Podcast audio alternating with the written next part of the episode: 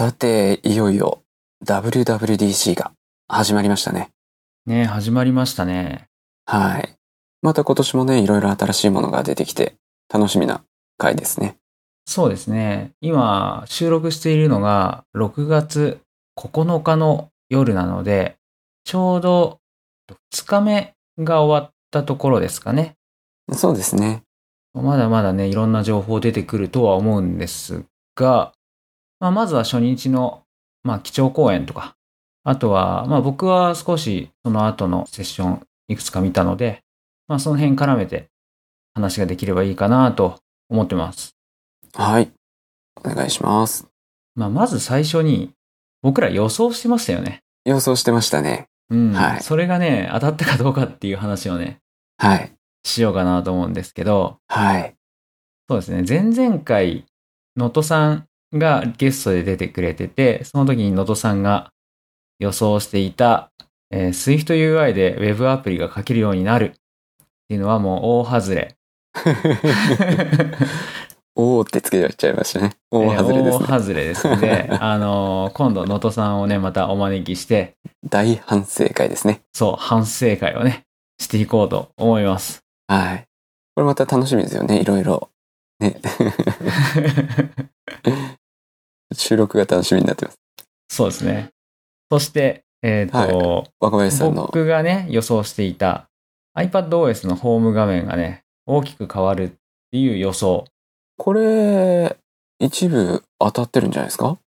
いや、これはね、僕はね、外したと思ってますね。あ、そうなんですか？うん。これに関して、まあ、まあ、せっかくなんで iPadOS の話からね、していこうかなと思うんですけど、今回出てきたね。まあ、その、ホーム画面にウィジェットを置けるようになったんですよね。前回までは、あの、決まったところにしか置けないって話でしたよね。iOS14。そうですね。左側にしか置けなかったのが iPhone みたいにどこにでも置けるようになって、で、あとは、まあ、iPhone みたいにアップギャラリーができたんですよね。ああ、なるほど。Apple Gallery、あの、一番最後のページに、こうちょっとあるやつですね。そうそうそううん。そう、だから、ホーム画面周りはそんな感じで、あと、ウィジェットに iPad 専用で、エクストララージっていうのが、まあ、出たんですけど、まあ、僕の予想では、その去年、その辺対応しなかったのは、ホーム画面がね、iPad は回転するし、で、あとは、その、もっと大きな刷新があるから、こう、あえてスキップしたんじゃないかみたいな話をね、したと思うんですけど、まあ、蓋開けてみたら、単純に去年の iPhone に追いついたというところで、うーん、ちょっとがっかり、若林さんの予想よりは進んでなかったってことですね。そうですね。っていうか、もう、うーん、なんかがっかりしました。個人的には。そうそして僕が懸念してたホーム画面にウィジェットを置いて、えっと、ホーム画面回転させてアイコンの並びが変わった時に整合性が取れるのかっていうところなんですけど、基調講演とかその後の僕が見た一部セッションでは分かんなかったんですよね。基本的に、あの、ランドスケープモードで横画面でやってましたよね、iPad は。そうです、そうです。縦にした時に、じゃあ例えばそのエクストララージのウィジェットを置いて、その横にちっちゃいウィジェットを置いて、で、間に、の隙間にアイコンが2個とか挟まってて、とかってなった時に、どうなるのかなっていうところが気になるんですよね。そのままの形で、えっ、と、要はアイコンの場所を変えずにアイコンが回転するっていうこともできないんですよ。アイコンだけだったら可能なんですけど、ウィジェットがこう横長だったりするんで、その場所でその中身だけ回転させると縦長になっちゃうから、できないんですよね。だから、何らかの方法で再計算して、うまいことはめていくしかないと思うんですけど、どうなるんでしょうね。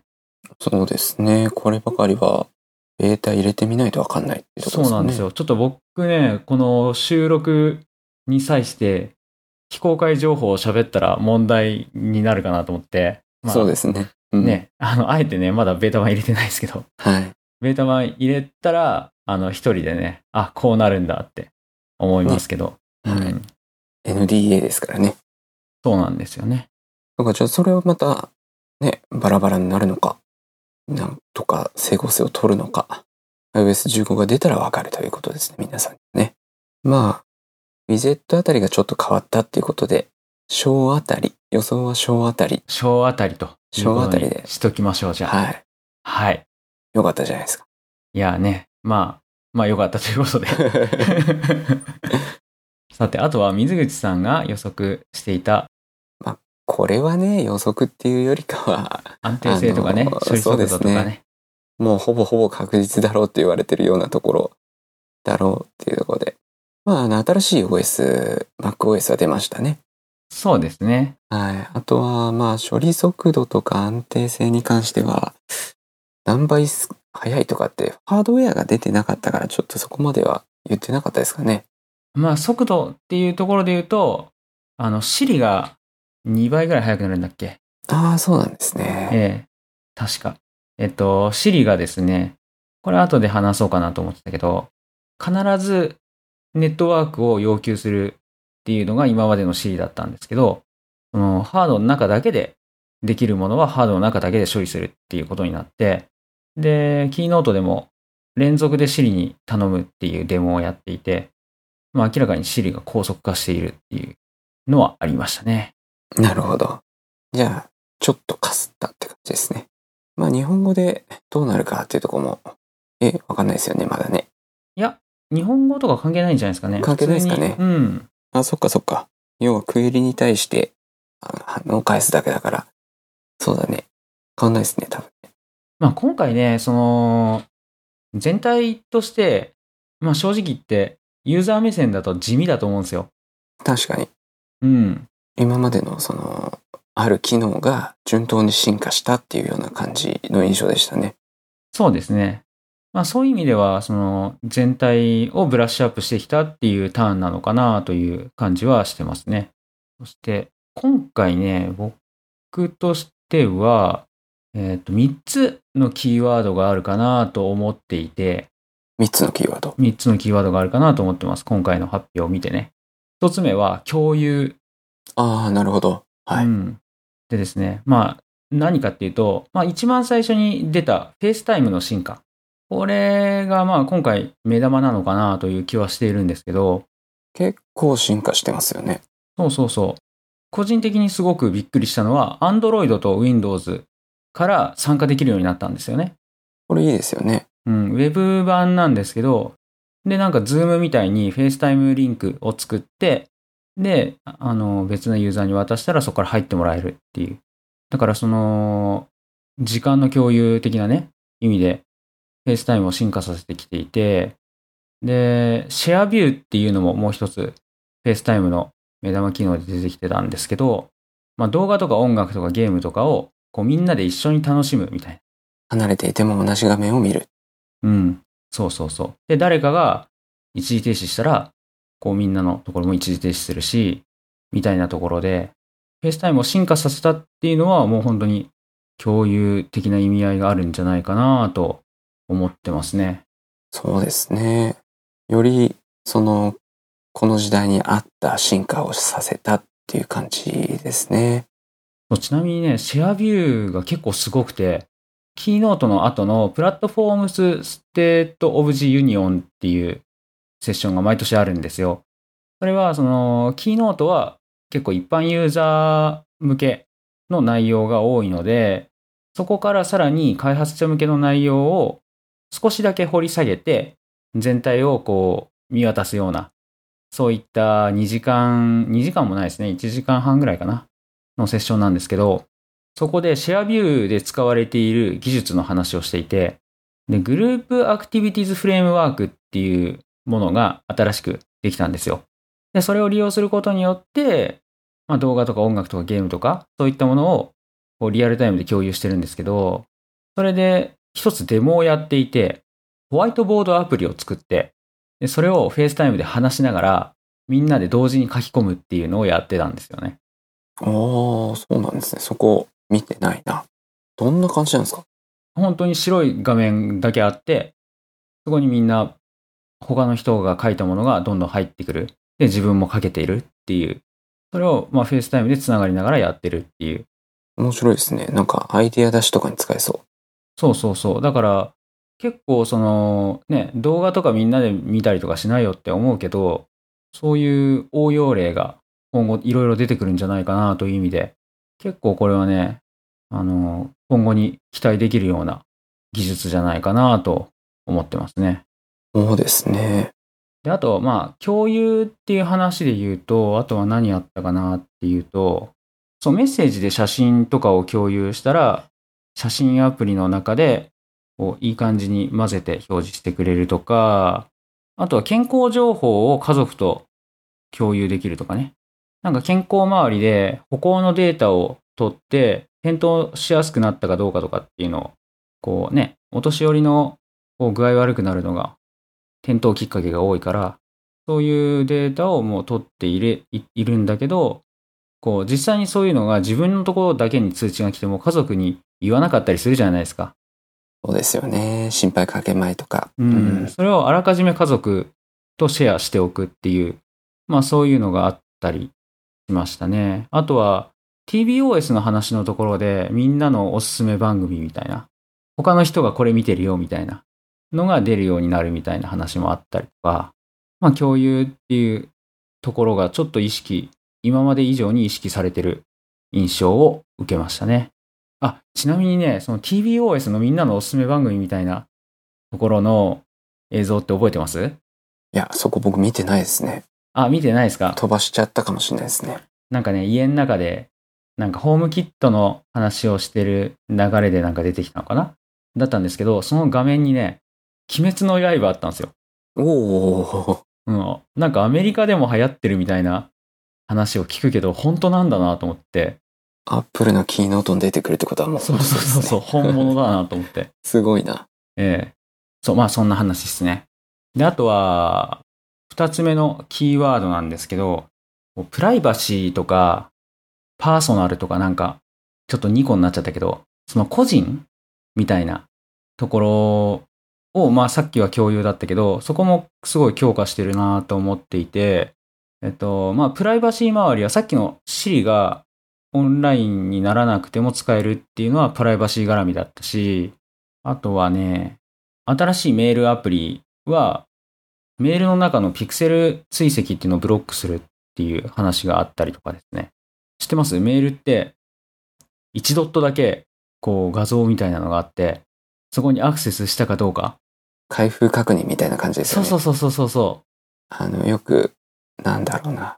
ステップメールとか、あの、マーケティングとかに使われるようなメールに、えーついてるような印象ですけど、ピクセル追跡追跡って、これ全部メールついてたりするんですか？う。一部、意図的意図的につけ的につる感じですけたもの。うん。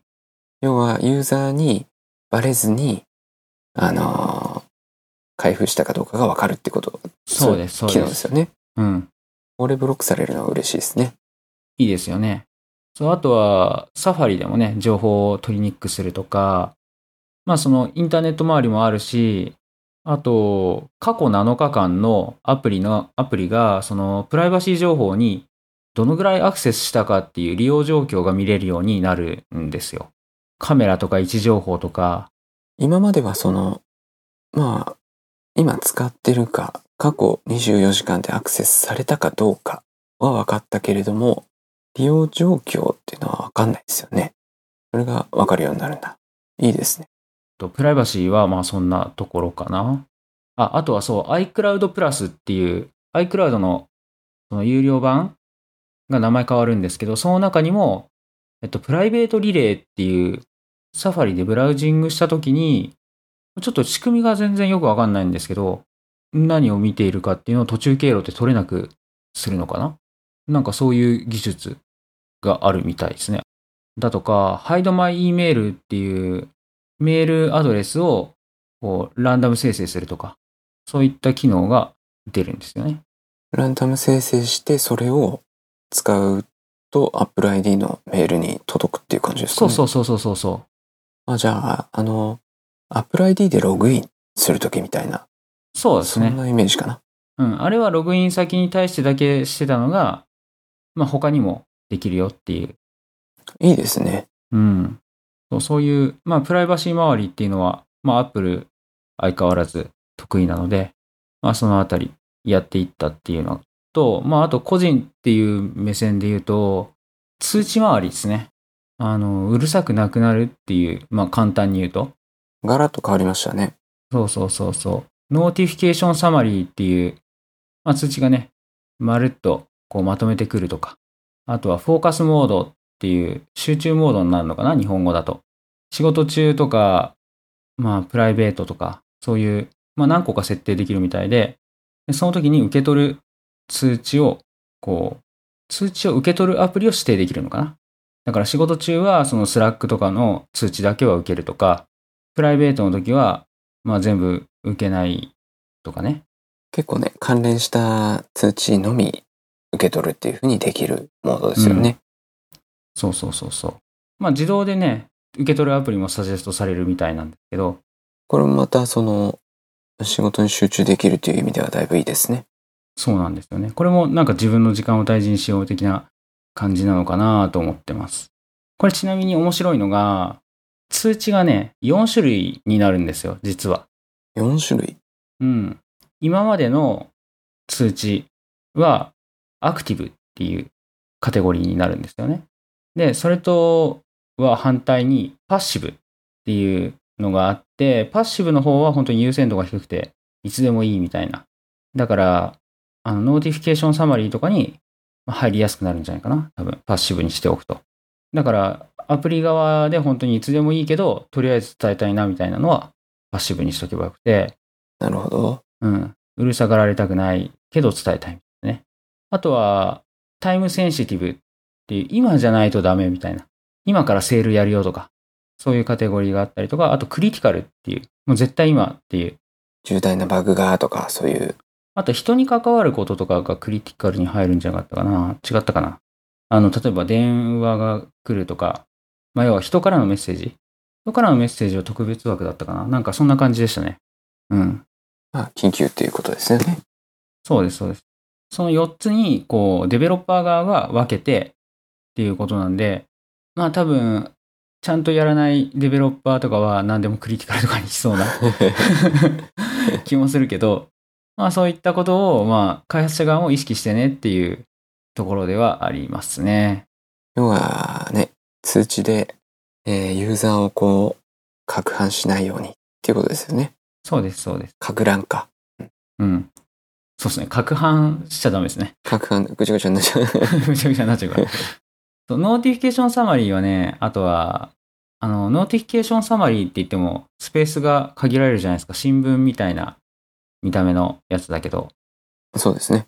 うん。あそこも、どういう順番で乗るかっていうのは、自動で、優先度が OS が自動で決めるらしいんですけど、あれ面白いのがね、サムネがある方が優先されるらしいです。画像付き。えー目につきやすいという。そうそうそうそう。だから、画像をつける、つ通知に画像をつけるアプリ増えそうな気が そうですねちょっと。しますね。うん。そこでもサムネイル戦争みたいなのあるかもしれないですね。あるかもしれ通ないね。知を見てもらうためにはどのようなサムネがいいかみたいな。その辺はなんか変わりそうですね。優先度に関しては、まあ自分が使ってるア、使ってる時間帯が長いとか、いろんなことが、いろんな要素があって決まるんでしょうかね。うん。うん。おそらく。だと思いますよ。その今でも、その、アプリがバックグラウンドで動く頻度っていうのは、ユーザーがどれだけそのアプリを使ってるかに依存してるんですよ。ああ、なるほど。うん。のバックグラウンドフェッチとか、えっ、と、要はバックグラウンドで情報を取りに行くとか、そういうのって OS がタイミング決めてるんですけど、じゃあ、より使ってるアプリのデータを更新しておいた方がいいという、そういうことですよね。そうです。まあ、あとは、えっ、と、三つ目のキーワードに行く前に、ちょっと他にね、その、なんか三つのキーワードとか言っといて、ちょっと他に注目したところだけちょっと少し話しておきたいなと思ったんですが、えっ、とね、面白かったのは、ウォレットに運転免許証を入れれるようになったの見ましたあ見ました、見ました。あれ、早く日本でやってほしいなと思って。いやー、本当ですよね。うんデジタル身分証明書。そうそうそう。あれ、今はアメリカの一部の州だけっていう感じでしたよね、最初。そうなんですよ。いや、あれね、いいなと思って。あれと家の鍵と車のキーってなったら、もう iPhone だけでよくなるんですよね。そう、そうですよね。うん。まあもうその、運転免許証不携帯とかのね、なんかそういうミスにもつながんないですよね。そうなんですよね。いや、もう最近僕ね、運転免許証のためだけに財布持ち歩いてるような感じあ、わかります。僕もそんな感じですね。うん。なんかもう、ね、お金払うのは iPhone だけでほぼ終わるので、キャッシュレスでね、いけますしね。そうそうそうそう。なので、本当に、あの、運転免許証が入ってくれると財布がいらなくなるんですよね。これはね、ぜひ早くやってほしいな。早くやってほしいですね。本当ね。うんまあ、車のキーもね、やってほしいですけど、まあ、車が対応してないとね、これはできないから。そうそうそう。車とか家とかは、なんか、割と iPhone だけでできる話じゃなくてハードルが高いんですけど、そうですね。運転免許証は、すぐできる。そう、すぐできる。国がやる気になればすぐできる。はい。そこのハードルがもしかしたら家建てるよりもた高いかもしれないけど。マイナンバーとかね、健康保険証とかね。ね、全部入ってくれるととてもいいですよね。でね、iPhone なくしても多分、あの、 Suica みたいな感じで、次新しい iPhone でログインしたら復活できるんじゃないかなと思うんですよね。確かにね、同じような、確かクレジットカードという同じような暗号化とかで、えー、保護されてたような気がしますよ。うん。なこと言ってました。だからこれはね、早く欲しいなっていう欲しいですね。ですね。うん、あとはね、注目点としては、そう、iPad で Sweet Playground でアプリ作れるようになったんですよ。これすごいですよね。うん。しかも App Store に提出できるっていう。なんか自分で自分を生み出すみたいな、そんな感じしますね。そうそうそう。これはまあ Swift UI のみなんですけどね。これも気になりますね。気になりますね。あとは、そう、あの、さっき話した iCloud プラスでデジタルレガシーっていうのができるんですけど、これあの自分が死んだ時にデータを渡す人をあらかじめ指定できるんですよね。これすごい重要で、めちゃくちゃ重要ですね、これね。うんうん子供の写真とかをね、そうそうそうそう。データとかね、今だったらパスワードとかわかんなければアウトですもんね。アウトですからね。アップルすら復元できないっていうかね。そうそうそう。だから、これね、あの、一応ローカルに持っていったとしても、まあ、クラウドにあったらそれはそれで便利じゃないですか。そうですね。どこでも見れるっていう意味で。うん、いいなと思ってますね。あとは、あと注目してたのは、あ、あれだ。えっと、MacOS モントレーの話を今まで一切しなかったけど、ユニバーサルコントロールのデモすごくなかったじゃないですか。めっちゃすごかったですね。あれどう、どうめっちゃすごかなったですよね。るんだろうんんはい。あの、ユニバーサルコントロールっていうのは、もう Mac のカーソル？と、キーボード、マウスカーソルとか、うん、そう、マウスカーソルを、えっと、iPad 横に置いてたら、画面の端まで行って iPad の方まで持ってったら iPad の方からニュって出てくるんですよね。あれ気持ちいいですね。あれ気持ちいいですよね。要はなんかこう iPad をサイドカーみたいな感じの外付けモニター的な感じで扱うんだけれども、iPadOS が動いてるまんまなんですよ。そうそうそうそう。だから iPad で使ってるアプリからドラッグアンドドロップでなんか持ってきたりとか、あとはマウスカーソル行ってる間はキーボードも iPad 側に行くんですよね。確か。そうですね。うん。あと Mac 同士でもいけるんですよね。ユニバーサルコントロール。いや、これはね、すごいなと思って。確かなんか Windows でロジクールかなんかが、そんなキーボードとマウスを出してたと思うんですけど、それが純正でできるのは、すごい便利になると思います、これ。ね、いいですよね。はい。あとは、あれか。えっ、と、サファリ。サファリの進化がね、これがすごく楽しみで、ついにタブグループが使えるようになると。今までは一個ずつ開いてたのに、グルーピングできると。そう。グルーピングできること自体は、まあ、大して便利じゃない、まあ、便利ではあるけど、えっと、今までもそのウィンドウを分ければグルーピングできるじゃないですか。ああ、まあ確かにそれはできますね。うん。そうなんだけど、それをやってたんですよ、最近ずっと。ウィンドウを分けて。そしたら、どのウィンドウを開けばいいのか分かんなくなるんですよ。確かに、ウィンドウを見なきゃわかんないですよね。そう。で、タブグループってタブのグループに名前を付けられるんですよね。なるほどね。そしたら、めっちゃ便利ですね、それは。そうなんですよ。これね、あの、タブグループ自体は最近のブラウザたまにあって、Chrome にもあるのかな？あとはタブグループで一番有名なのが、そのビバルディっていうブラウザーなんですけど、なんか音楽家っぽいですね。そうそうそう。あの、オペラの後継なのかな？あー、なるほど。うん。オペラはまだあるか。オペラの創業者が別に作ったやつか。うん。そうそれでなんか最近もうなんかしっちゃかめっちゃかになったんで、調べ事はビバルディでやるように最近してて、タブグループすごい便利なんですよね。ビバブルで入れてみます。ええっていうところでタブグループ出たから、おおと思って、欲しかったやつだと思って。まあ、どっち、どういう感じでね、使い勝手がどうなのかっていうところは実際にね、試してみて。いや、でもやっぱサファリでできるのが一番良くて、その、iCloud キーチェーンが使えると便利じゃないですか。そうですね。単純に。うん。そうそうそう。なので、楽しみですね。あとは、サファリは iOS と iPadOS でも、えっと、同じようなタブグループ的な機能ができるのかな。で、あとは機能拡張を作れるようになるんですよね。なるほど。うん。それって結構すごいことですよね。すごいですね。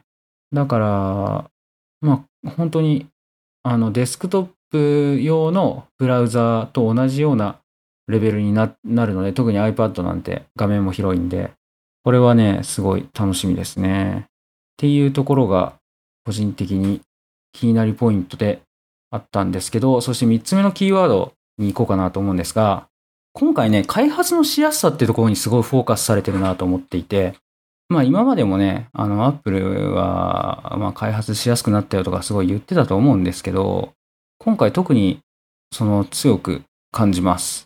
まあさっき話したスイートプレイグラウンドとかも、まあその一環ではあるんですけど、基調講演で話してたのは、X コードクラウドか。クラウド。クラウド。要は、クラウド上で、えっと、アプリビルドして、テスト、自動でテストして、で、配信までできるっていう、そういうものですね。CI っていう呼ばれるようなタイプのプロダクトで、これ秋に出るらしいんですけど、まあ今までそのみんなサードパーティーのものを使ってやってたのが、Apple 純正で出るんですよ。純正で出るのはいいですね、これね。そう。だから、これコードサインとかも、えっ、と、コードサインは、そうですね、アプリをだ提出するにあたって、その、そのデベロッパーが作ったものですよっていう、えっ、と、認証というかね、証明書みたいな。証明書みたいなね、そういうのをやってるんですけど、そういうのも、こう、クラウド上で行われて、で、ちゃんと App Store の方に提出してくれるとか、で、終わったら、 Slack に通知してくれるとかね。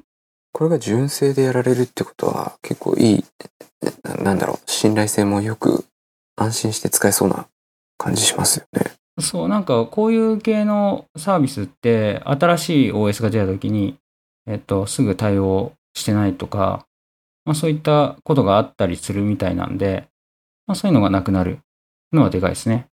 これクラウド上でビルドとしてテストして配信できるっていうのはその自分の Mac よりも早くできたり、あとは本当に自動で、例えば、えっと、あの Git にこう今までやった作業の変更点をコミットしたら、その段階で勝手に走ってくれて、で、このコードはテスト全部通りますよとか、っていうのを勝手にやってくれるんですよ。それを手元にでやるとなると、手動でやんなきゃいけないじゃないですか。ああ、じゃあそこは本当に楽になるってことですね。そうそうそうチェックに関して。うん。で、場合によっては、ビルドが長いアプリとかだったら待ってなきゃいけないし、そのクラウド上でやってくれたら、もう他の仕事ができるじゃないできますね。うん。そうそう。そういう感じですね。で、あと、まあ、それに関連して、X コード13。このあたりはもう、キーノートで話してた内容から外れてくるんですけど、その、プルリクエストっていう、まあ、チームで開発してるときに、この部分を変更したから見てねってやるんですよ。で、それを、こう、まあ、見る人が見て、よしってなったら、まあ、それをこうマージしていくんですけど、プロダクトのね、えっと、製品のコードにマージしていくんですけど、その議論、その時にこうコメントしたりとか、そういった議論を X コード上で、えっと、ディスカッションしていけるっていうようになってたりするんですよ。これなんかこのこのファイルの何行目とかいちいち言わなくてもそうそうできちゃうそうそう？そう。その、コードのコメントとは別にコードの中にここの部分がこうだよみたいなコメントを入れられるようになる。これはすごい。そう。だから本当に開発の効率が上がる。いいですね。あとは、そのクラッシュログっていうアプリを使ってる人がアプリ使ってて落ちたっていう時のクラッシュログっていうのが一応 App Store の管理画面の方にあるんですけど、まあ今まで見に行くのめんどくさかったんですが、それが数分以内に X コードの中に届くようになる。これも大きいですね。これもあの、すぐバグというかね、クラッシュデータを確認できるのはすごいいいですね。これも純正でそのリアルタイム性があるものが出てくるっていうのは大きいですね。あ、ちなみにね、X コードクラウドはまだ価格は発表されてないんですけど、有有料です。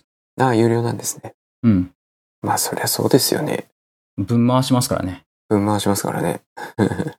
そうなんですよね。そのあたりが、その開発環境自体の進化っていうところで、まあ、結構大きな進化かなと思うんですけど、さらに大きいのがね、ここからちょっとマニアックな話になるんですけど、一般のユーザーには全く関係のない、えっと、Swift 言語の Async Await っていう機能がね、入ったんですよ。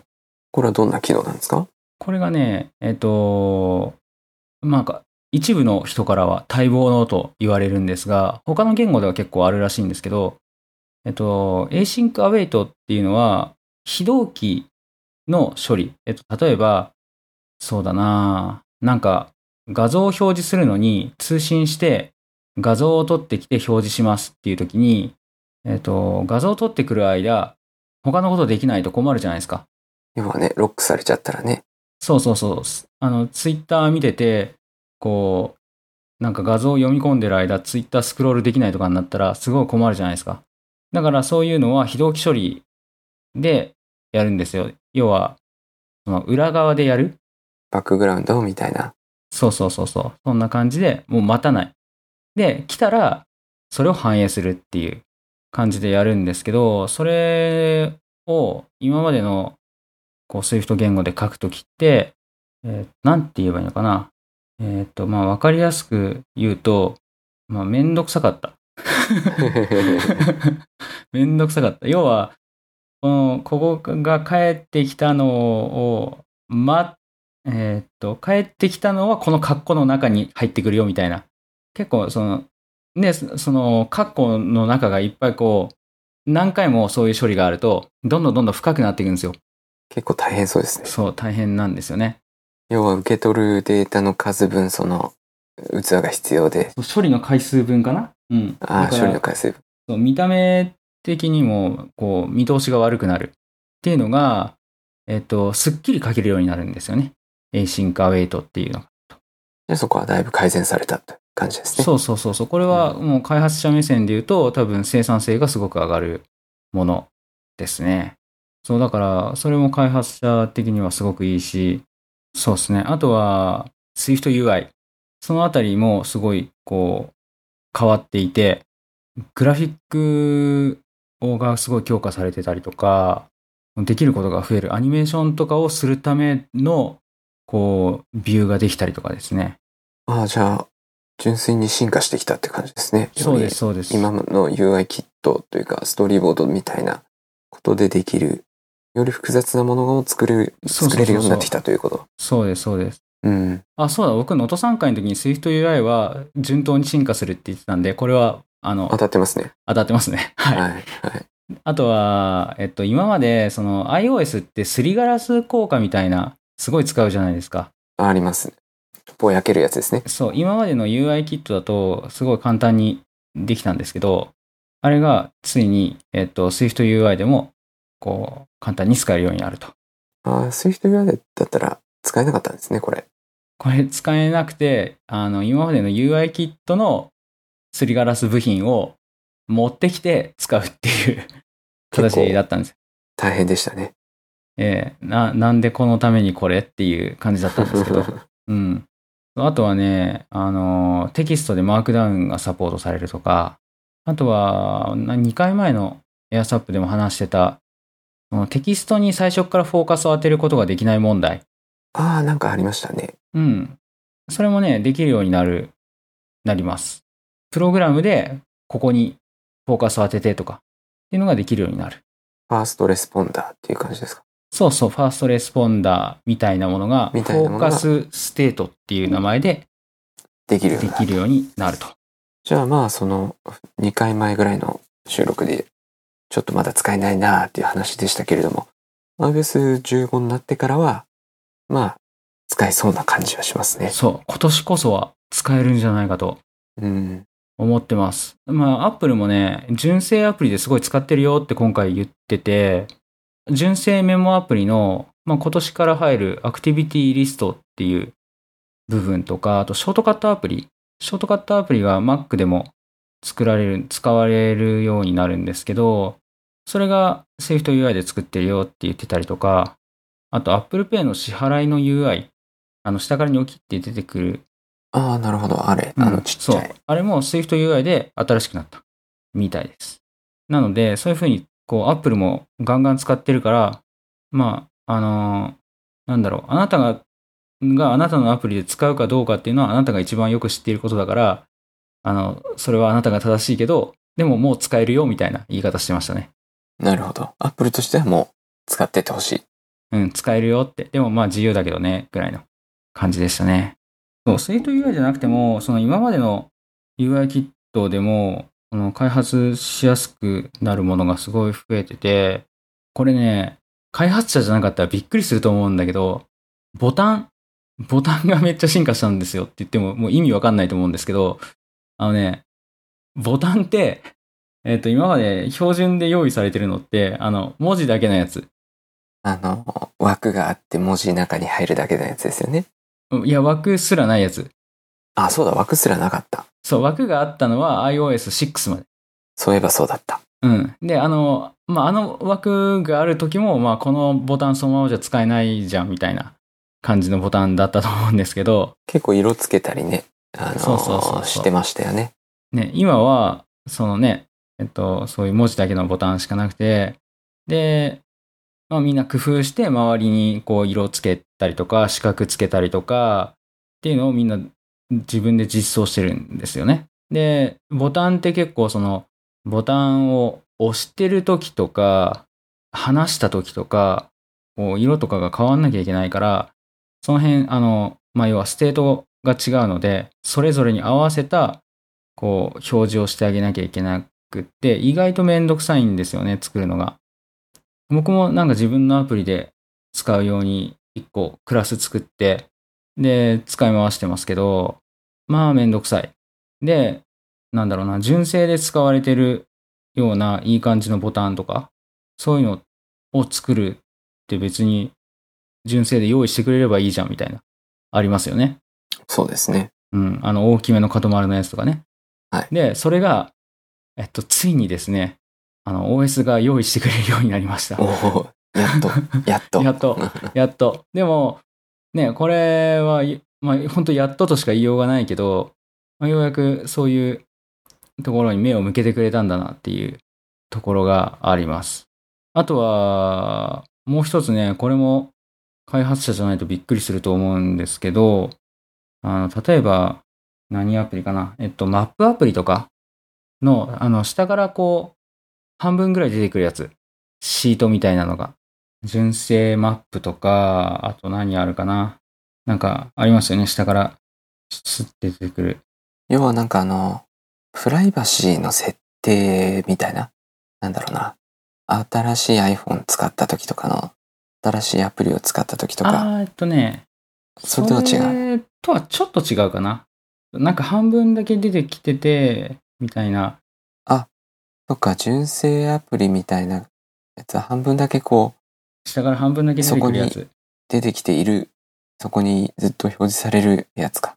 そうそう、半モーダルとか、はい。開発者界隈では言われる部品なんですけど、これもね、なかったんですよ。あこれ頑張ってね。頑張ってみんなね、実装するか、オープンソースで、まああったりするけど、まあ大変なんですよ、これも。でもこれってすごい使いたいんですよね。だって純正ですごい使ってんだもんっていう。確かに。そうこれも、ついにね、苦節何年だろうね。えっと、もう僕多分2個前ぐらいからもう出るんじゃないかと思ってたぐらいのやつなんですけど、2個か3個前の OS で。今年は出るってずっと思ってたんですけど、まあ、ついにね、2021年出ました。使えるようになったと。うん。よかったよかった。そう。そういったところで、本当なんか、なんだろうな、今まで、まあなぜなかったっていう気持ちもありつつも、まあ、開発のしやすさっていう意味ですごい目を向けてくれたなという印象を今年の WWDC には感じてます。結構その、使い勝手もそうですし、開発ツール、開発のやりやすさっていうのも、だいぶ洗練されてきました。そうですね。あとやっぱりこういうね、あの、ユーザー目線で見てちょっと地味な年の方が、そういうところは進歩するんですよ、やっぱり。そういうところに Apple がリソースを割けるというか、去年みたいに、ね、ウィジェットが出ましたとか、そういうこう、ドドーンっていうのがあると、まだちょっと辛いのかなと思ってますね。結構そうですよね。その、グース OS と奇数版の OS でこう、新しい機能が入るのと、安定させるのとっていうのって、なんとなくは決まってるんでしたっけ？これは決まってないのかなえっとね、MacOS は決まりがちですね。だから今年はそのターンかなっていう感じなんですけど、えっと、iOS の方は、えっと、iOS 何ぼだっけな？なんか、11? だかで結構バグが多くて、で、そっから、その、何回かに1回は安定させるリリースをしますみたいなことを Apple が言ってた気はしますね。うん、なんかあった気がしますね、そういうの。んうんまあ、とはいえ、交互ではなさそう。確か12が安定版だったと思うんで、13、14ときて15だから、うん、まあまあ、なんとなく今年は安定させるターンだったのかもしれないですね。そうですね。まあ、うん。その新しい機能によって、まあ、交互にやる必要もないですしね。えーうん。まあ、15は本当に期待できそうですね。そうですね。なんかもう毎年思うんですけど、もう早く15だけ対応にしたいっていう。ああ、確かに。うん毎年ね。あとは15対応する iPhone が 6S からっていうところで結構また頑張りましたよね。頑張りましたよね。昔の iPhone 使ってる人も使えるというのはそうだから嬉しいですね。13、14、15は全部一緒じゃないかな。そうですね。対確かに。応デバイス。うん。あとは WatchOS もシリーズ3。これはね、意外でした。シリーズ3は、と WatchOS7、今は7か。7の段階で結構きついんですよ。容量的な意味で。8ギガしかないのかなストレージが足りない。そう、あの、要は OS のアップデートがきつい。ああ、そっか。うん。空きがなかったら消さなきゃいけない。そうそうそう。で、なんかもうできなくなったら、あの、一回、こう、全部消してくれみたいな感じの、えっと、サポート情報があったりしますね。なるほど。うん。なので、次対応しないのかなと思ったんですけど、シリーズ3しますね。頑張ってますね。Apple は。まあでも、んなんかどうなんだろうなっていう気はしますけどね。そこに関しては。アップデートできないっていうのは悲しいですからね。そうですね。そうですね。なので、もう、あの、13、14、15で対応機種一緒だから、割と、割とすぐシェア的な意味では、うん移行も早いだろうし、あの、アプリによってはもうさっさと14切っちゃっても、別に OS 上げてもらえばいいので、そうですよね。そのハードルは低いですよね。そうそう、ハードルは低いです。その、どうしても、こう、下にしておかなきゃいけない理由っていうのが、まあ何かあるにしても、ハードの理由ではないから、できないことはないんですよ。で、まあそういうアプリが増えてきたら、まあやってくれると思うので、まあガンガンね、あの、新しい機能を使いたいという気持ちが、こう、毎年あるけど、今年は特に強いような気がするので、まあ、早くね、15以降の対応でやっていきたいですね。そうですね。これ15が出る予定は、秋とかですか？いつも通りの。いつも通り9月とか秋だと思います。何も言ってなかったような気がするけど、新しい、まあ MacOS が秋とか言ってたのかな？忘れちゃいましたけど。MacOS は大抵ちょっと遅いんですよね。そうですよね。iOS が出てからちょっと経って MacOS ですよね。そうそう。なんかいつも9月に iOS、10月に MacOS っていうイメージですね。まあ今回はね、新しい iPhone とか Mac とか出なかったですけれども、まあ、また次の発表とかで iOS15 が乗る iPhone 13っていうのが出るんですかね。わかんないですけどね、これは。まあ出るんでしょうね、きっと。そう、噂されてた MacBook Pro 出なかったんで、出なかったですね。まあこれ秋ぐらいに多分モントレーが乗ったものが出るんじゃないですかね、きっと出。ると。うん。M1X なのか M2 なのかわかんないですけどね。まあこれもまた楽しみですよね。画面大きいやつが出るのが本当に待ち遠しいです。待ち遠しいですね。はい。ということで、WWDC、とりあえず、ファーストインプレッションとしては結構長くなりましたね。ああ、そうですね。今日はサクサク行こうと思ったんですけど、まあ、なんやかんやでね、やっぱり WWDC っていうのはね、一大イベントなんで、こうなっちゃいますね。はい。じゃあまた次回ね、また WWDC の話をね、今度は。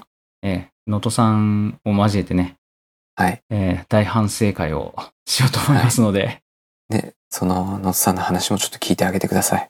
はい、じゃあ今日はこんな感じですね。番組へのご感想や話題のご提案などは、えーこのポッドキャストの概要欄にあるお便りフォームでお寄せください。えーハッシュタグやさっぷでも感想ツイートもお待ちしています。それでは今回もお聞きいただきありがとうございました。ありがとうございました。